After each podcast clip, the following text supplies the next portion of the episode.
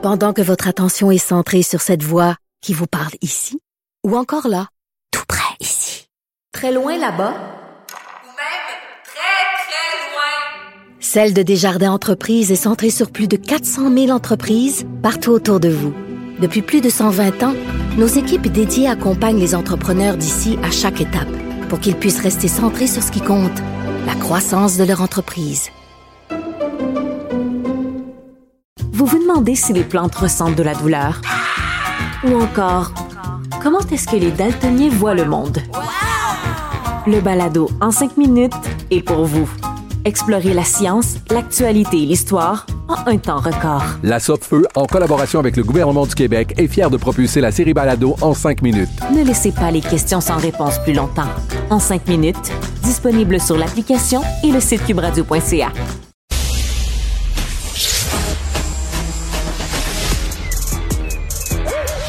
Mathieu Bocoté. Il représente un segment très important de l'opinion publique. Richard Martineau. Tu vis sur quelle planète? La rencontre. Je regarde ça et là, je me dis, mais c'est de la comédie. C'est hallucinant. La rencontre. Bocoté. Martineau. Mathieu, je sais que tu veux me parler des avertissements avant les films, mais juste avant de- d'aborder ça, je parlais tantôt à Alain Reyes, que tu connais, ancien euh, député conservateur. Il a claqué la porte du Parti conservateur. Et là, il appuie, pour les prochaines élections partielles euh, dans NDG Westmount, il appuie le, le candidat vert, du Parti vert. Et là, je discutais avec lui, il disait, il est temps, tu sais, tu, tu connais le vieux proverbe, euh, la guerre est trop importante pour qu'on laisse ça seulement aux militaires. Donc, lui, il dit, l'écologie, c'est tellement important qu'on peut pas laisser ça seulement à la gauche. Il est temps que la droite allume et qu'elle se réapproprie le discours écologiste. Tu en penses quoi de ça?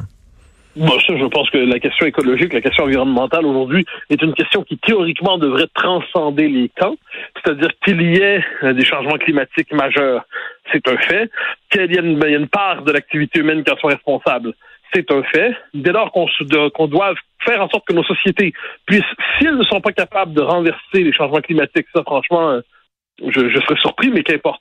Euh, parce que c'est dans quelle mesure l'homme est-il capable de, changer la méthode, de programmer une espèce de, de, prendre en charge politiquement qu'on demande les conditions mais, euh, les conditions clima- climatiques? On, verra, il faut faire des efforts, mais ce qui est certain, on doit adapter nos sociétés au changement climatique pour être capable de traverser les années euh, difficiles qui s'en viennent. Ça, on est tous d'accord. Là où on n'est pas d'accord, c'est dans les solutions, c'est dans le catastrophisme ou l'esprit apocalyptique, c'est dans le, le rapport aux libertés qui va euh, aux libertés privées, aux libertés publiques euh, qu'on va devoir conserver malgré cette crise, parce que pour certains qui sont des écolos pastèques, hein, c'est-à-dire vert à l'extérieur et rouge à l'intérieur, eh bien l'écologisme c'est souvent le vecteur d'un anticapitalisme assez mortifère, c'est le vecteur d'une forme de socialisme vert qui justifierait un contrôle de plus en plus euh, étendu des, des, des moindres activités humaines, comme si la liberté était incompatible avec la lutte contre les réchauffements, le réchauffement climatique.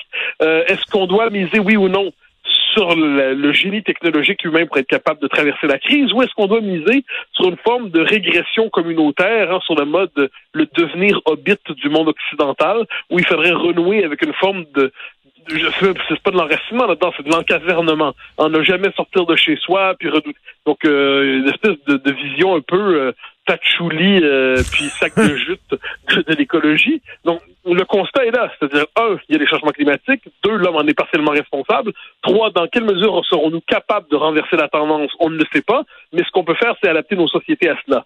Mais c'est dans ce, ces derniers points que se situe l'espace du désaccord politique. Et moi, je crois davantage en ces matières aux solutions, euh, on pourrait dire libérales dans le bon sens du terme. Je crois que les libertés, les, privées et publiques ne sont pas, euh, ne sont pas, qu'on peut pas les, les, sacrifier comme ça. Je pense qu'on doit croire quand même au génie humain qui est capable de, de trouver des solutions même aux pires crises.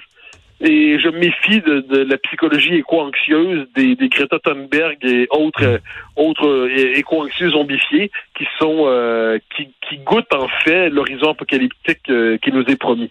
Donc tu vois, je me situe là-dedans. Par ailleurs, par ailleurs, euh, c'est aussi une question de géographie. C'est-à-dire le Québec a une politique environnementale beaucoup plus responsable que l'Alberta parce qu'on a de l'eau et de l'hydroélectricité et eux ont du pétrole. C'est facile à dire quand on a du pétrole de dire à l'économie fondée sur sur le, euh, quand on a dit de l'hydroélectricité, c'est facile de dire à ceux qui ont du pétrole, sacrifier ça, la planète n'en veut plus. C'est toujours plus compliqué que ça, assurer la transition énergétique. C'est plus complexe que de le dire ceux qui pensent que tout tient par slogan. Mais évidemment que c'est fondamental. Ensuite, pour Alain Reyes, je pense surtout qu'il cherche à exister politiquement aujourd'hui, alors qu'il ne parvient pas à se trouver un parti. C'est un homme de qualité, assurément, mais qui a boudé euh, qui a fait une erreur en quittant le Parti conservateur, je crois, qui aujourd'hui euh, s'enferme dans un créneau assez limité, puis qui risque de finir au Parti libéral du Québec si ça, si ça continue. C'est-à-dire le point d'aboutissement de cet homme de talent, ça sera candidat pour le PLQ aux prochaines élections. Euh, je, je serais, je pense que. Oh non, il me dit, il me, dit qu'il, il, me dit qu'il déteste pour mourir euh, Justin Trudeau. Donc, mais écoute ça, on, on, verra. Cela dit, Jonathan Penneau, le candidat vert dans NPD, NDG Westmount, il est aussi le co-porte-parole du Parti vert. il me dit qu'une de ses missions aussi qu'il se donne, c'est de défendre les droits des anglophones qui sont menacés par le gouvernement du Québec et la méchante loi 96. Ben, je, lui disais, je lui disais, Mathieu, euh, il me semble que les écolos sont pour la protection des espèces en voie de disparition, la protection des espèces menacées. J'ai dit, il y a une espèce menacée au Canada, euh, ce sont les francophones. Euh, ils sont menacés et c'est pas, c'est pas les anglophones qui sont menacés au Québec, ce sont les francophones. Il semble qu'en tant qu'écolo, vous devriez comprendre ça. Et dit non, non, non. et là, il a fait un parallèle entre les francophones en Saskatchewan et les anglophones au Québec. Alors voilà. Ah bon, bah, bah, alors comme quoi il était, il était bien fédéralisé par la politique canadienne.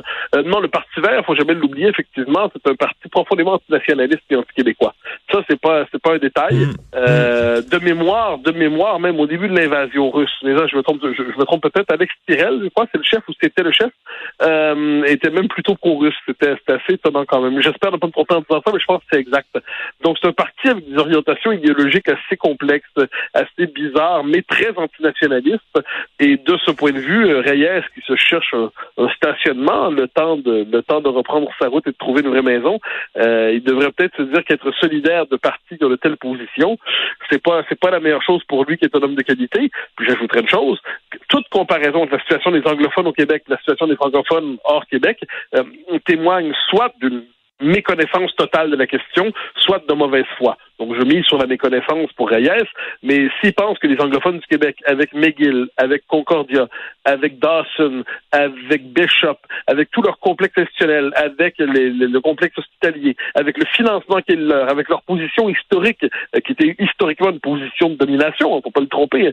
Dans les années 60, René Lévesque, euh, puis les années 70, René Lévesque parlait des Rhodésiens, hein, quelquefois pour hmm. parler d'une partie de cette minorité anglophone qui, qui entretenait un rapport de, suprémaciste à l'endroit des francophones, ben là, s'il veut faire la comparaison, alors que dans les autres provinces canadiennes, euh, le français a été soit partout persécuté ou voire interdit, je pense qu'Alain Reyes devrait mettre à jour son, ses connaissances historiques et son logiciel idéologique. Et là, tu as vu d'ailleurs ce matin, il y a plein de villes là, qui contestent la loi 96, qui vont présenter une conférence de presse conjointe, dont euh, Côte-Saint-Luc, euh, parce que la loi les oblige à donner des services en français, donner des services en anglais seulement aux gens, aux anglophones qui sont d'ici depuis de, depuis longtemps. Et là, eux autres c'est épouvantable, on a le droit de parler en anglais à qui on veut et qui le demande, euh, même si c'est un immigrant qui vient d'arriver, et qui parle anglais et euh, je sais pas tamoul, euh, on va on va lui parler en anglais s'il le demande. Donc ils sont contre la loi 85. Ils veulent rien savoir, ils comprennent ni du cul ni de la tête. Ils rien savoir. Ouais, mais en fait, c'est pas oui, en fait, je dirais ils comprennent, puis ils sont contre. C'est-à-dire qu'il y a une, une, illusion que les Québécois se sont racontés depuis 40 ans, 50 ans en fait. C'est que la Révolution tranquille a fait du Québec une société francophone et que c'était désormais accepté par les anglophones. Et ceux qui étaient qui sont restés ici dans le cadre de la Révolution tranquille acceptaient désormais que le Québec soit une société francophone qui par ailleurs traite remarquablement bien sa minorité anglaise. Et là, deux défaites référendaires dans le corps, le multiculturalisme canadien, le discours racialiste, le discours woke, tout ça ensemble, ça fait qu'aujourd'hui, des anglophones se réinventent, et il y avait commencé ça depuis un temps, comme minorité persécutée. Et là, désormais, la, la figure de la persécution au Canada, c'est le français, c'est le français qui serait la langue de la persécution, qui serait la langue de la domination, qui serait la langue de l'hégémonie. Et moi, je suis persuadé qu'au fond de la communauté anglophone, une bonne partie d'entre elles n'a jamais accepté ni la loi 101, ni l'idée du Québec comme État français. Une partie de cette communauté euh, significative a accepté un rapport de force nouveau issu de la Révolution tranquille, mais quand ce rapport de force est décomposé suite aux deux échecs référendaires, eh bien, la suite, c'est le, on revient finalement à cette idée que le Québec devrait être une province bilingue. Euh, donc, le français, c'est bon pour les francophones, et puis l'anglais, c'est bon à la fois pour les anglophones tous ceux qui viennent les rejoindre et euh, renforcer leur rang euh, par l'immigration. Bon, ça, euh, on devrait le savoir, mais on, est- on préfère se conter des histoires au Québec pour ne pas affronter les dures réalités, les difficiles réalités qu'on a devant nous. Écoute, euh, je te lance sur plein de sujets euh, parce que c'est le fun d'improviser avec toi, Mathieu. Euh, tu sais que bon, le 24 juin, euh, le gros spectacle de la fête nationale sur les plaines sera animé par euh, Émile Ouais. Bilodeau, le chanteur, quelqu'un qui lutte contre la laïcité, quelqu'un qui lutte contre la loi 21, qui dit que c'est une loi discriminatoire, que c'est presque une loi raciste. D'ailleurs, il pleurait, euh, il, il parlait des euh, des trois députés du PQ en les appelant les pleureuses euh, dans, dans un de dans un de ses messages Twitter, quelqu'un qui est assez méprisant euh, envers le PQ, on dirait avec la cause nationaliste, puis c'est lui qui va être maintenant qui va animer la fête nationale. Ça, Oh. ça crée un certain malaise. Oui, puis je, je le partage avec toi. C'est-à-dire, bon, moi, c'est lui qui est le porte-parole, qu'il le soit. C'est-à-dire, euh, je dis pas qu'il doit démissionner. Je dis pas. Je pense que c'est un mauvais choix. Cela dit, il n'y a pas de doute là-dessus. Il a été nommé. Bon, on fait avec. Je pense que le MNQ a mal jugé sur ça. Euh, le Mouvement national des Québécois, la Société Saint-Jean-Baptiste, globalement, les, les sociétés qui organisent ça, c'est un mauvais choix euh, parce que c'est voilà quelqu'un qui méprise son peuple. C'est quand même un problème quand on quand vient le temps de célébrer. Euh, politiquement, il ne me semble pas intellectuellement construit. Euh, j'ai l'impression qu'on est devant quelqu'un qui, qui prend euh, qui prend ses bouffées d'émotions pour euh, pour des idées et puis il y a beaucoup de bouffées d'émotions. Mais euh, et on n'est pas devant quelqu'un qui euh, on n'est pas dans la tradition des je dirais des grands artistes qui, par leur art, exprimaient une pensée. Euh, je dirais Félix Leclerc, Gilles Vigneault, Claude Léveillé, la liste est longue. Là, on est plutôt devant un artiste qui, par ailleurs, a des opinions, puis ses opinions, il les exprime tout croche. Une fois que c'est dit, on va espérer qu'il y a le sens du devoir de réserve, une certaine retenue pour l'événement. Il doit se rappeler que c'est la fête nationale de tous les Québécois et pas simplement de ceux qui pensent comme lui et pas simplement les électeurs les plus éveillés de QS. Donc ça, je pense que je- j'espère qu'il va avoir ce réflexe-là. Mais je, je trouve que le- le- la fête nationale a manqué de, de- de bon sens et de jugement sur ce, dans, dans la sélection du porte-parole. En tout cas, j'espère qu'il portera pas là, son écusson anti-loi 21 euh, parce qu'il a tendance Ah, ça à le porter. Mon Dieu que ça serait ticoune. Ça, ça, ça, on appelle ça vraiment porter sa vertu euh, euh, en Ouais. bandoulière. là. C'est de porter, c'est, on porte ça sur le mode de la fierté revendiquée. Regardez, je suis vertueux, je compte la loi 21. Dans un petit milieu, ils sont pas capables d'en revenir, ils sont pas capables de voir la laïcité de l'État. Puis Bilodeau, de mémoire, je dis même, euh, il faut, faudrait me corriger si je me trompe, mais de mémoire, il dit euh, qu'il parle moins français que québécois. Bon, euh, moi, cette espèce de discours-là, ça m'a toujours un peu agacé. Mais bon, quoi qu'il en soit, c'est lui, c'est lui cette année. Disons qu'il va pas donner le visage le plus rayonnant qui soit à la fête nationale, mais bon, il n'est pas interdit à un homme de nous surprendre et de se dépasser. Alors, tu veux parler donc des avertissements avant les films? Est-ce que tu es allé voir un film ou tu as regardé un film sur DVD et il y avait un avertissement débile avant le Pire film? que quoi? tout, pire que tout. Alors, il y a quelques jours, alors, on- on- dans la vie, euh, il y a des, des moments où on re- on re-regarde des classiques. Je me dis, je me retape les trois Indiana Jones et les trois parrains. Bon. Et là, je regarde l'Indiana Jones 1. Donc, euh, je- et, et c'est assez particulier. Donc, je, je l'attrape sur un service de- plateforme en ligne. Et au début, il y a une mi- mise en garde.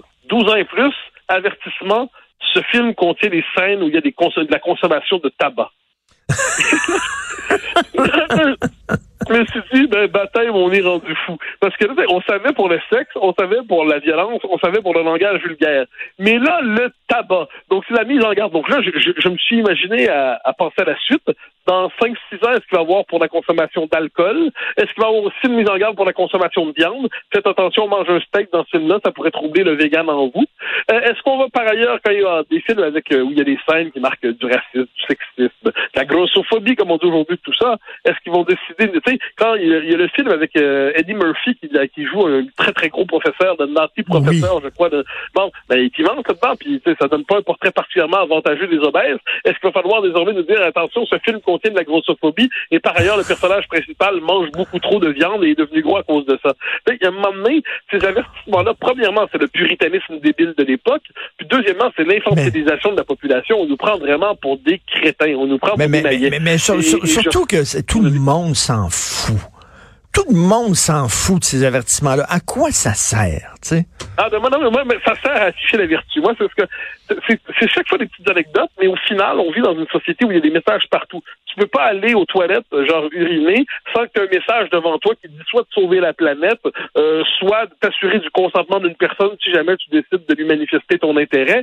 Un instant, ça va, je peux-tu juste aller pisser sans euh, avoir une forme de contrôle idéologique permanent? Euh, Est-ce que je peux regarder un film sans avoir. Est-ce que je peux me promener dans des- ascenseurs de tel ou tel bâtiment sans qu'on me donne un cours de morale? Est-ce qu'il est possible, autrement dit, de ne pas vivre entouré de tous les messages du Big Brother contemporain qui nous fait la morale à temps plein?